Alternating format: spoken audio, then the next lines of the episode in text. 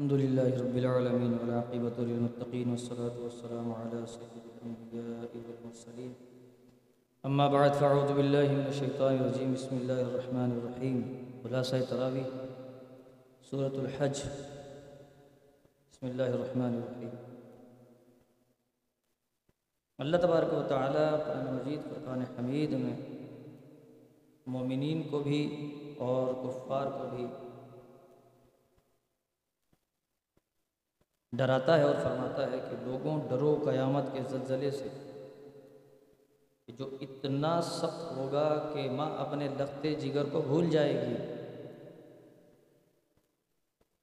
ماں جو ہے کہ جو پوری کائنات میں ماں سے بڑھ کر اولاد سے کوئی محبت نہیں کر سکتا، تو رب تبارک و تعالیٰ نے ماں کی مثال دی، اور بالخصوص وہ ماں جو بچے کو دودھ پلاتی،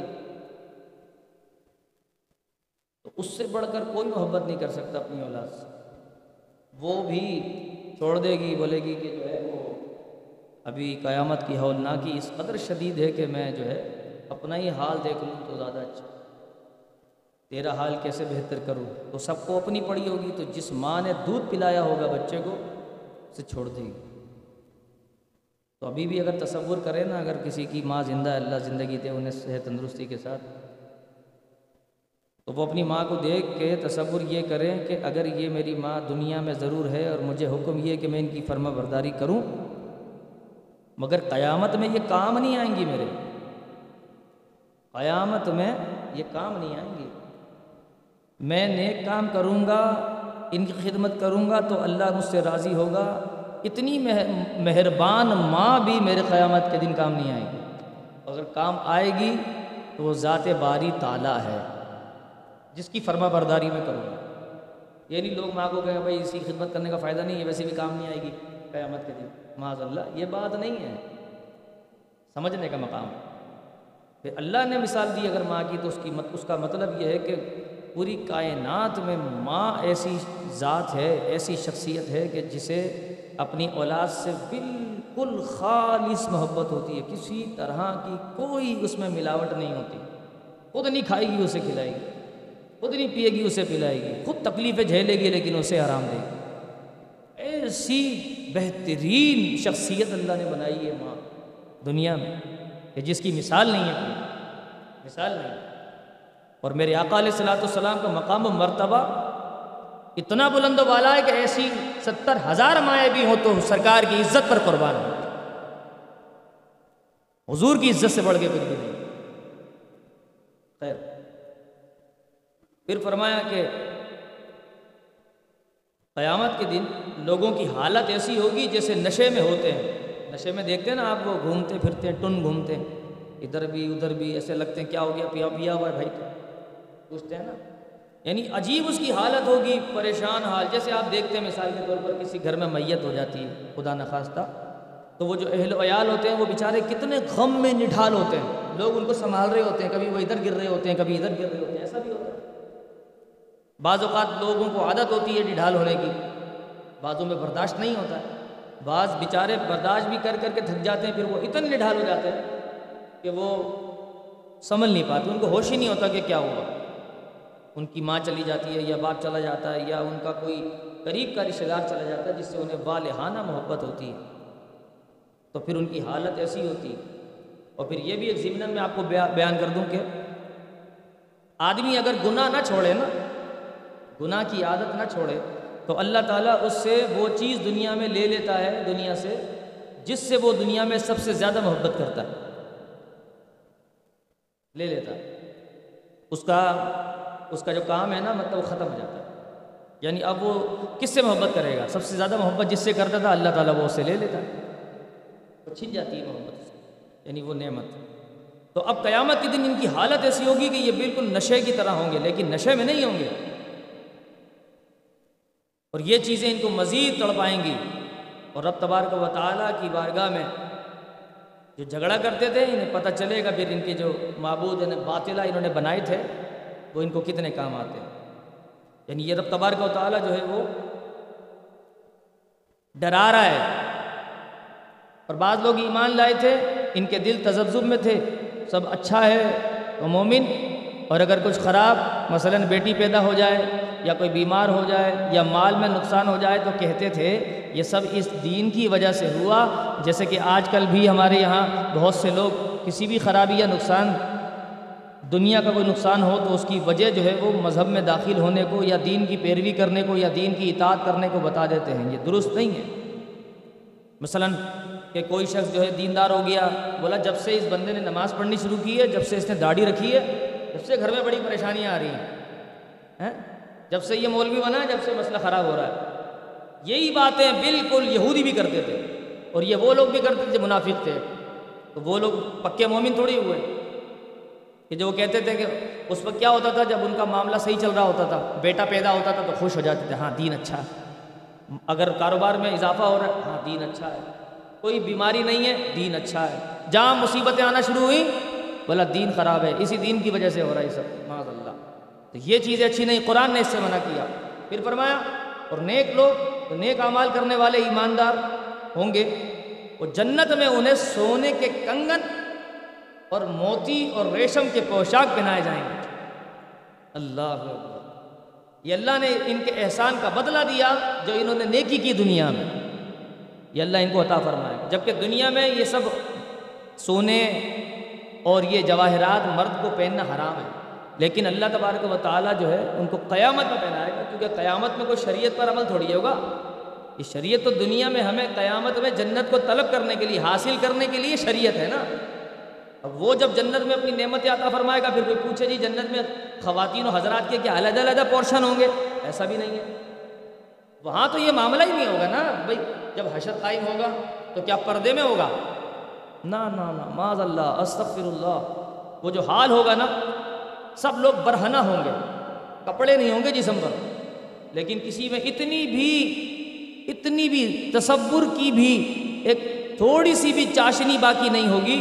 اور وہ اس قدر بیزار ہو گئے ہوں گے اپنی زندگی سے یا اپنی اس وقت سے اور اس اپنی آفت سے کہ مجال نہیں ہے کہ کسی پر ایک نظر اٹھا کے دیکھ لیں.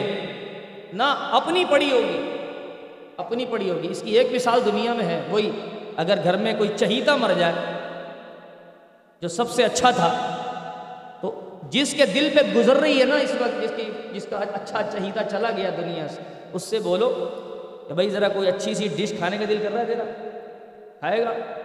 یا کسی ہنسنے کی بات کرو اس کے سامنے, بلکہ اسے ہنسنے والے برے لگیں گے. اس کی کیفیت ایسی ہو جاتی ہے, اس کا کوئی اپنا چلے جاتا ہے.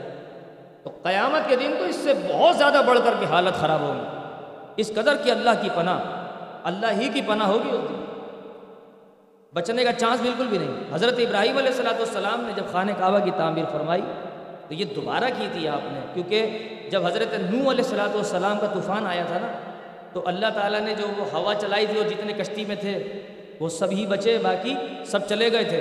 تو وہ جو خانہ کعبہ تھا اللہ نے اسے آسمان پر اٹھا لیا, آسمان پہ چلا گیا, پوری زمین دھل گئی تھی, صاف ستھری ہو گئی تھی. پھر اس کو از سر نو حضرت ابراہیم علیہ السلام نے تعمیر کیا, یعنی اصل جو بیت المعمور میں خانہ کعبہ ہے, سمجھ لیجئے وہ بالکل جو زمین کے اوپر ہے, بالکل اس کے سیدھے اوپر جا کر بیت المعمور میں. جب بعض لوگ یہ کہتے ہیں اس کے اوپر سے پرندہ نہیں جاتا ہوگا, لیکن اگر کبھی چلا جائے تو تعجب مت کریے گا. لوگ بہت زیادہ جو ہے سوشل میڈیا ہے تو لوگ بولتے ہیں بیت المعمور پر بھی خانہ کعبہ ہے, تو ہمارے لیے جو خانہ کعبہ ہے وہی خانہ کعبہ ہے.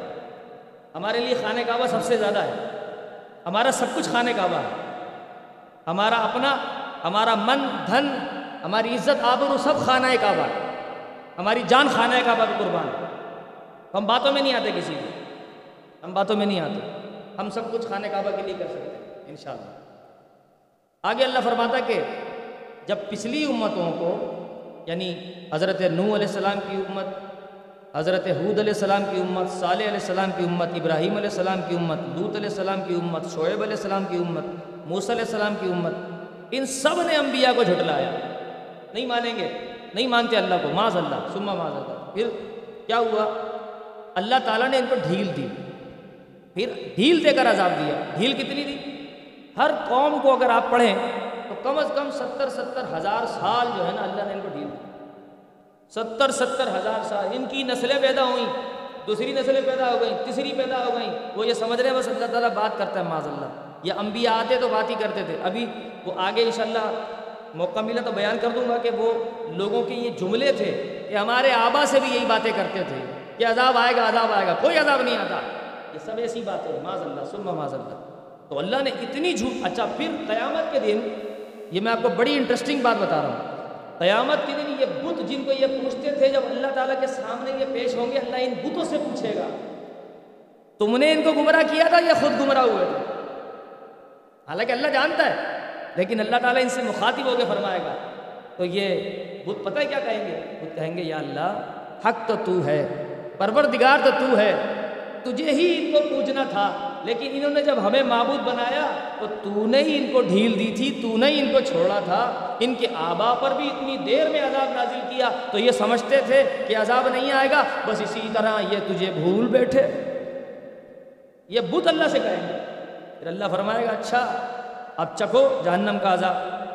تو یہ ساری قوم جو ہے اللہ تبارک و تعالیٰ کو جھٹلاتی تھی، اور پھر اللہ فرماتا ہم نے کتنی بستیاں تباہ کر دی، کتنے ہی کنویں ایسے ہی سوکھے پڑے ہوئے ہیں، کتنے ہی محلات ہم نے ویران کر دیے۔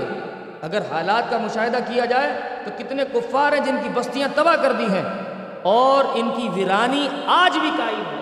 اگر آپ مدین یا جو ہے وہ فلسطین اور یہ اسرائیل کی طرف یہ جو پورا عرب ہے، جب یہ گھومیں گے آپ یمن اور شام کی طرف سے، تو آپ دیکھیں گے کہ وہ بستیاں جن بستیوں کی یہ بات ہے قرآن مجید میں، آج بھی وہ آباد نہیں ہے، آج بھی آباد نہیں ہے، آج بھی برباد ہے، بالکل کھنڈرات ہیں۔ ان کو دیکھ کر ایسا خوف آتا ہے کہ یہاں کبھی اللہ کا عذاب نازل ہوا تھا۔ صدیوں یعنی ہزاروں سال پہلے جس جگہ اللہ کا عذاب نازل ہوا تھا، آج اس جگہ کو دیکھ کر خوف آتا ہے۔ تو جب پروردگار کا صحیح عذاب، وہ سچا عذاب خدا نخواستہ کسی کو آنکھ سے نظر آ جائے، اس کو حال کر نہیں دیکھ سکتا، کوئی بھی عذاب اس کو تصور نہیں کر سکتا اس کے عذاب۔ پھر اللہ فرماتا کہ ہم نے زمین میں جو کچھ ہے اسے مسخر کر دیا، بس میں کر دیا تمہارے، دیکھو کشتی چلا دی پانی پر بغیر سہارے کے۔ اچھا پھر اس کے بعد آسمان کو تمہارے اوپر کھڑا کر دیا، گرنے سے بچا دیا، کوئی پلر نہیں ہے، بغیر پلر کی کھڑا ہوا، یہ اللہ تعالیٰ کی مہربانیت ہے۔ پھر کفار نے حضور نبی پاک علیہ السلام سے کہا کہ جو جانور آپ، یعنی آگے ہم آگے ہیں، قرآن مجید کا کچھ آگے حصہ ہے، تو جو جانور آپ خود ذبح کرتے ہیں وہ تو کھا لیتے ہیں۔ یہ نقطہ بتا رہا ہوں میں آپ کو نا، کیونکہ میں ظاہر ہے کہ پورا قرآن تو بیان نہیں کر سکتے ہیں آپ، تو میں خلاصہ عرض کر رہا ہوں آپ سے۔ تو کفار نے اعتراض کیا کہ آپ جو جانور ذبح کرتے ہیں وہ خود تو کھا لیتے ہیں، لیکن جو جانور اللہ مارتا ہے اسے نہیں کھاتے۔ معلوم کیا ہوا؟ جو ہم چھری پھیر کر جانور کو ذبح کر کے کھاتے ہیں، تو انہوں نے کہا جب بھی مر جاتا ہے جانور تو آپ یہ کھا لیتے ہیں، اور جو جانور خود بخود ہی مر جاتا ہے اسے آپ نہیں کھاتے۔ آپ سمجھے مسئلہ؟ یہ بہت ٹیکنیکل مسئلہ بتایا انہوں نے کفار نے، یہ اعتراض بڑا جاندار تھا، بڑا جاندار، یعنی دونوں صورتوں میں جانور مر رہا ہے، لیکن آپ اپنے ہاتھ سے ذبح کرتے تو کھا لیتے ہیں، جب اللہ خود تمہیں پیش کر رہا ہے جب مر گیا کھا لو، کیونکہ زندہ تو ہم بھی نہیں کھاتے۔ آپ سمجھ رہے مسئلہ؟ زندہ ہم بھی نہیں کھاتے، تو ہم نے بھی مار کے کھایا ہے نا، وہ بھی مار رہا ہے، تو تم اپنا مارا ہوا کھا لیتے ہو، لیکن اللہ کا مارا ہوا نہیں کھاتے ہو۔ اللہ اکبر، اللہ اکبر۔ تو اللہ تبارک و تعالیٰ نے آیت نازل کر کے فرمایا کہ قانون اور ضابطہ ہے کچھ، اور یہ ظاہر ہے کہ یہ پورا ایک نظام ہے۔ اگر چھری پھیر کر اگر آپ کھائیں گے تو اس کا پورا خون نکل جائے گا، جو کہ آپ کے جسم کو نقصان نہیں پہنچائے گا، اس لیے اسے کھانا اللہ نے حلال کر دیا۔ جو ہمارے جسم کو نقصان پہنچانے والی چیز ہے اللہ نے اسے ہم پر حرام کر دیا۔ تو اگر مردار جانور کھائیں گے تو اس کا جو اندر خون جو انسان کے جسم کو نقصان پہنچانے والی چیز ہے وہ تو اندر ہی رہ جائے گا، وہ نکلے گا نہیں، لہٰذا اس کے کھانے سے نقصان ہوگا، اور اس نقصان سے اللہ نے بچایا، اس لیے حرام قرار دے دیا۔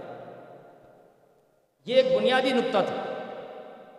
پھر آگے فرمایا کہ بڑی زبردست مثال دی اللہ نے، فرمایا کہ ایک شہد کی مکھی تو بنائے، یہ بت جن کو تم پوچھتے ہو، ایک شہد کی مکھی تو بنائے، اور تم جو پوچھتے ہو بتوں کو، اور بت کو پوجنے کے بعد جو تم یہ ان پہ زعفران ڈالتے ہو، شہد ڈالتے ہو خوب، وہ جو ان کے اوپر بہتا ہے، یہ بتوں کے اوپر ڈالتے ہیں نا خوب، اور وہ جو ہے دودھ ڈالتے ہیں، وہ کالے کالے بدصورت شکل کے ہڑومان قسم کے بدصورت مورتیں، کیا بولتے ہیں اسے، گندی گندی بدبودار بدصورت مورتیاں جو ہیں ان کے اوپر دودھ ڈالتے ہیں، بتائیے دودھ ضائع کر دیتے ہیں۔ اور اتنا کچھ کرتے ہیں تو اللہ نے فرمایا جو تم اس پہ ڈال کے ضائع کر دو، اگر شہد کی مکھی سے چاٹ جائے اور اپنے گھر پہنچ جائے نا تو تم ان کے اندر سے یہ شہد لا بھی نہیں سکتے، ہاں تم ان میں سے یہ شہد نکال بھی نہیں سکتے. تو تم یہ ان کو کہو نا، بتوں کو جو پوچھتے ہو جنہیں، ان کو کہو کہ شہد تو لا کے دکھا، نہیں لا سکتے شہد. تو جب یہ کام نہیں کر سکتے تو کتنے کمزور ہو. یعنی اللہ نے کیا خوبصورت جملہ ارشاد فرمایا، فرما ضعف الطالب والمطلوب. اللہ اکبر، مزہ آ جاتا ہے خدا کی قسم. قرآن مجید کی فصاحت و بلاغت پہ قربان جائیے. کیا فرماتا ہے، کتنے انتہا کے کمزور ہیں جو پوجنے والے ہیں اور جسے پوجا جا رہا ہے، جسے پوجا جا رہا ہے وہ بھی کمزور ہے اور جب پوج رہا ہے وہ بھی کمزور ہے. اور ہمارے پروردگار عالم کی طاقت کا کوئی حساب نہیں ہے، لیکن پروردگار جسے طاقت عطا فرما دے تو پھر علی شیر خدا بن جاتے ہیں. ہاں، اللہ کو پوجنے کا فائدہ ہے، اللہ طاقت دے دیتا ہے. اس کا مطلب یہ ہوا جو غیر اللہ کو پوجتے ہیں وہ کمزور ہوتے ہیں، جو اللہ کو پوجتے ہیں وہ طاقتور ہوتے ہیں. تو مسلمانوں کو یہ بات سمجھنی چاہیے کہ مسلمان طاقتور ہیں، وہ اللہ کی عبادت کرتے ہیں، وہ اپنے آپ کو کمزور نہ سمجھے، کمزور نہ سمجھے. جو بتوں کی پوجا کرتے ہیں وہ کمزور لوگ ہوتے ہیں، ان سے ڈرنے کی ضرورت نہیں ہے، ان سے مقابلہ کرنے کی ضرورت ہے. سورہ مومنین یہاں پر نصاب بیان کر دیا کہ مسلمان کو کیسا ہونا چاہیے. مومنین کون ہوتے ہیں؟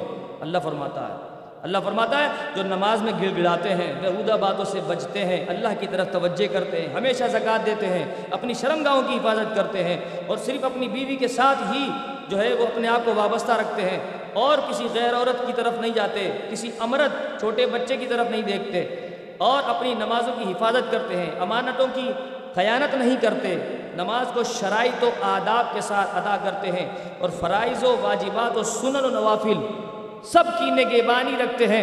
تو یہ تمام اوصاف حمیدہ جن مومنین میں ہیں وہ جنت الفردوس کے وارث ہوں گے. جن میں یہ صفات ہیں وہ جنت الفردوس کے وارث ہیں. یہ قرآن نے بیان کیا، تو اس لیے پکا نصاب دیا قرآن مجید نے. مومن بننے کا پکا نصاب ہے، پکا آپ کو سیلیبس دے دیا ہے، بس اس پر عمل کرتے جائیے اور جنت الفردوس کے مالک بنتے چلے جائیے. لیکن بدقسمتی یہ ہے کہ ہم نے یہ نصاب چھوڑ دیا. ہم دنیا کے نصاب پر عمل کرتے ہیں، امتحان کی تیاری کرتے ہیں، لیکن آخرت کی تیاری نہیں کرتے جو قرآن بیان کرتا ہے. پھر آگے فرمایا، حضرت نوح علیہ السلام نے اپنی قوم کو اسلام کی دعوت دی لیکن قوم نہ مانی. پھر فرمایا کہ یہ جو مشرکین کہتے ہیں کہ فرشتہ بھیج دیتا اللہ تعالیٰ تو ہم اس کی جو ہے وہ عبادت کر لیتے، کلمہ پڑھ لیتے، ہم جو ہے اس کو مان لیتے، یہ پیغام آتا تو ہم اسلام قبول کرتے. تو رب نے فرمایا کہ یہ جو مخلوق پرستی ہے، یعنی یہ جو ہم نے نبی بھیجا ہے تو یہ مخلوق پرستی تھوڑی. یعنی وہ کہتے تھے یہ تو ہماری طرح ہے، کھاتا بھی ہے، پیتا بھی ہے، نکاح بھی کرتا ہے، بازاروں میں بھی گھومتا ہے، تو جب یہ ہماری طرح ہے تو ہم اس پر ایمان لانے والے نہیں. تو اللہ نے فرمایا کہ یہ مخلوق پرستی نہیں ہے. میں اشارہ کر رہا ہوں، بہت سارے لوگ ہمیں بھی الزام دیتے ہیں اگر ہم مزارات میں جاتے ہیں تو، کہ یہ مخلوق پرستی کرتے. مخلوق پرستی ہم نہیں کرتے، نہ یہ مخلوق پرستی ہے، قرآن نے اس کو بیان کیا ہے. فرمایا کہ یہ جو ہے مخلوق پرستی نہیں ہے. رسول کو تمہارے درمیان بھیجنا یہ اللہ کا پرانا طریقہ رہا ہے. اس نے انسانوں کو ہی رسول بنا کر بھیجا ہے، آدمی کو ہی رسول بنا کر بھیجا تاکہ وہ اللہ کی بات بتائیں، اور جب اللہ کی بات وہ سنے کوئی اور اس پر عمل کرے اور ان کی تابعداری کرے، ان سے محبت کرے، ان کا قرب لے اور ان کے قریب جائیں اور ان کے قریب سے قریب تر ہو جائیں. یہ اللہ کی رضامندی اور اس کی خوشنودی کی علامت ہے اور اللہ کو راضی کرنے کا طریقہ ہے، اس کو راضی کرنے کا طریقہ ہے. یہ کوئی بری بات نہیں ہے کہ اگر آپ اولیاء اللہ کا نام لیتے ہیں اور اولیاء اللہ رسولوں کے طریقے پر عمل کرتے ہو اور پھر ان کی عبادت کے طریقے سے آپ عبادت کرتے ہیں اور پھر آپ ان سے محبت کرتے ہیں، پھر آپ ان کو دعا میں یاد رکھتے ہیں، آپ احسان ثواب کرتے ہیں، آپ صدقہ و خیرات میں یاد رکھتے ہیں، تو یہ سب اللہ کی خوشنودی کا سبب ہے، اس میں کوئی بری بات نہیں ہے. تو کفار بھی اعتراض کرتے تھے، ذرا ذہن میں رکھیے گا. تو پھر آگے چل کے فرعون کو جب حضرت موسیٰ علیہ السلام اور حضرت ہارون علیہ السلام نے دین کی دعوت دی تو پتہ انہوں نے کیا بولا. آپ دیکھیں کہ یہ خود تو اپنے آپ کو خدا کہتے ہیں تو کوئی بری بات نہیں، خود اپنے آپ کو عبادت کے قابل سمجھے تو کوئی بری بات نہیں.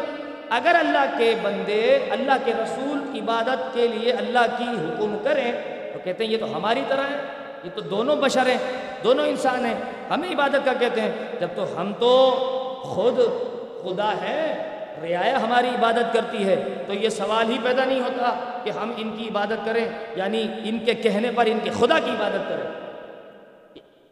یہ جواب فرعون نے دیا تھا، یہ جواب ہارون نے یعنی حامان نے دیا تھا جو اس کا مشیر تھا، یہ قوم فرعون نے جواب دیا تھا۔ یہ ذہن میں رکھنے کی بات ہے کہ جب تم خود خدا بننے کے لیے تیار ہو، اس کا مطلب یہ ہوا کہ تم کفر و عناد و حسد کی وجہ سے، بغض کی وجہ سے انبیاء پر ایمان نہیں لائے، ورنہ دلائل تو انبار کی صورت میں موجود تھے، دلائل تو تھے۔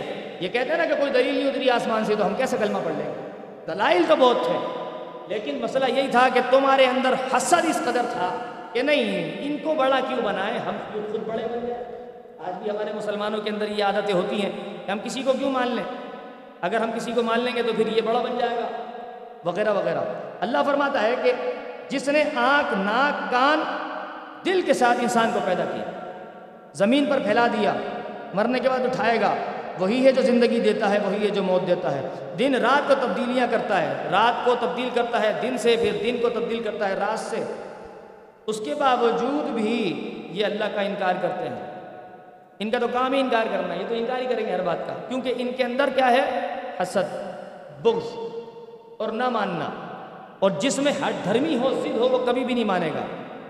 اللہ تبارک و تعالیٰ نے جو ہے یعنی کفار سے پوچھا، یعنی اب یہ آگے ہم آ رہے ہیں، کفار سے پوچھا جب وہ جہنم میں ہوں گے نا تو اللہ تعالیٰ پوچھے گا ہاں بھائی یہ بتاؤ کہ تم دنیا میں کتنی دن رہ کر آئے ہو، کتنے دن گزارے ہیں تم نے، تو یہ کہیں گے کہ ہم ایک دن رہے ہیں یا آدھا دن، ایک دن رہے ہیں یا آدھا دن، تو پھر یہ جو ہے وہ یہ کہیں گے کہ یہ کفار کہیں گے کہ تو فرشتے سے پوچھ لے، اپنے فرشتے سے پوچھ لے، وہ وہاں جو دن لکھتا تھا، عمریں لکھتا تھا اور جو اعمال لکھتا تھا، اس فرشتے سے پوچھ لے۔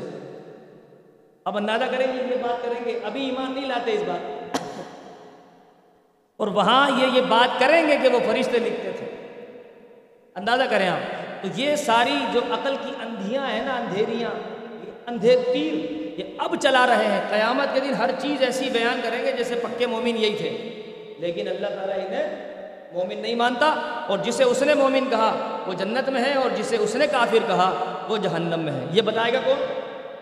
یہ ہم بتائیں گے، یہ علماء بتائیں گے، یہ علماء بتائیں گے۔ اس کا ٹاپک انشاءاللہ آگے آئے گا کہ فتویٰ کون لگائے گا۔ جب سورہ نور شروع ہوتی ہے اس کے اندر پروردگار عالم نے احکام فرض کیے ہیں، کنوارا مرد ہو یا کنواری عورت ہو زنا کریں تو ان کو 100 کوڑے لگائے جائیں گے، شادی شدہ مرد ہو یا شادی شدہ عورت اگر زنا کریں گے تو انہیں سنسار کیا جائے گا۔ کوڑے لگانے کا طریقہ یہ ہوتا ہے کہ جسم کے سارے کپڑے اتار دیں مرد کے، صرف وہ اندر کا جسم چھپا کے رکھے گا شرم گاہ کو، باقی سارے جسم کے کپڑے اتر جائیں گے، اور اسے جو ہے بٹھا کے اور پھر درمیانے انداز میں کوڑے مارے جائیں گے، نہ زیادہ کھینچ کے نہ زیادہ ہلکے ہلکے، 100 کوڑے اس طرح مارے جائیں گے مجمع لگا کے، تاکہ لوگوں کے سامنے ایک یہ عبرت بنے اور لوگوں کو بھی عبرت حاصل ہو کہ اب یہ اس کا حال یہ ہو رہا ہے، اگر ہم میں سے کسی نے یہ کام کیا تو ہمارا بھی یہی حال ہوگا۔ یہ اس کی جو ہے وہ موٹیویشن کے لیے قرآن نے حکم دیا۔ مرد جو شادی شدہ یا عورت شادی شدہ ہے اس کو لٹکانے کا حکم ہے، بالکل کہ اس کو اس کے قد کے برابر کھڈا کھود دو، اس کی گردن جو ہے وہ زمین سے باہر ہو، اتنے پتھر مارو کہ وہ وہیں مر جائے۔ پھر آگے فرمایا آخری بات اور آخری رکوع ہے، حضرت عائشہ صدیقہ رضی اللہ تعالیٰ عنہ پر الزام لگایا۔ آپ 5 ہجری کو غزوہ بنو المصطلق میں سے واپسی پر قافلہ آ رہا تھا، مدینہ کے قریب ہی پہنچا تھا، تو حضرت عائشہ صدیقہ رضی اللہ تعالیٰ عنہ کو کچھ کام پڑ گیا، تو وہ آپ سواری سے اتری اور کوئی کام کرنے لگی، اور اتنے میں آپ کا ہار گم گیا تو وہ تلاش کرنے لگی، اتنے میں وہ قافلہ چلا گیا۔ اچھا پہلے زمانے میں ہوتا یہ تھا کہ قافلہ چلے جاتا تھا، اس کے پیچھے ایک شخص جو ہے قافلے کی گری پڑی چیزوں کو اٹھاتا تھا اور پھر ساتھ لے چلتا تھا، تو اس زمانے میں حضرت صفوان رضی اللہ تعالیٰ عنہ کو یہ ذمہ داری دی ہوئی تھی۔ تو قافلہ چلا گیا تو حضرت عائشہ صدیقہ رضی اللہ تعالیٰ عنہ آئیں اور اسی جگہ بیٹھ گئیں جہاں سے قافلہ چلا تھا، تو جب حضرت صفوان آئے پیچھے سے تو آپ نے زور سے انا للہ و انا الیہ راجعون پڑھا تو حضرت عائشہ نے پردہ کر لیا، پھر آپ نے اپنا اونٹ بٹھایا، حضرت عائشہ کو بٹھایا، اور پھر آپ قافلے تک پہنچ گئے، مدینے میں پہنچ گئے۔ جب وہاں پہنچے تو لوگوں نے بہتان لگایا، کہا دیکھو کہ یہ رات کو اتنے ٹائم پر جو ہے وہ کس طرح اکیلی کسی غیر مرد کے ساتھ آئیں. اب ان پہ بہتان لگے، خوب بہتان لگے، کئی لوگوں نے بہتان لگائے. اللہ تبارک و تعالیٰ نے 18 آیتیں سورہ نور میں آپ کی براءت پر نازل فرمائیں کہ یہ ایسی نہیں ہے، اور ان پر جو یعنی جو الزام لگاتا ہے اس کو ہم دردناک عذاب دیں گے. یہ پورا واقعہ جو ہے سورہ نور کے اندر بیان ہوا ہے. اللہ تبارک و تعالیٰ ہمیں قرآن مجید کو پڑھنے، سمجھنے اور اس پر عمل کرنے دوسروں تک پہنچانے کی توفیق رفیق عطا فرمائے. وما علینا الا البلاغ.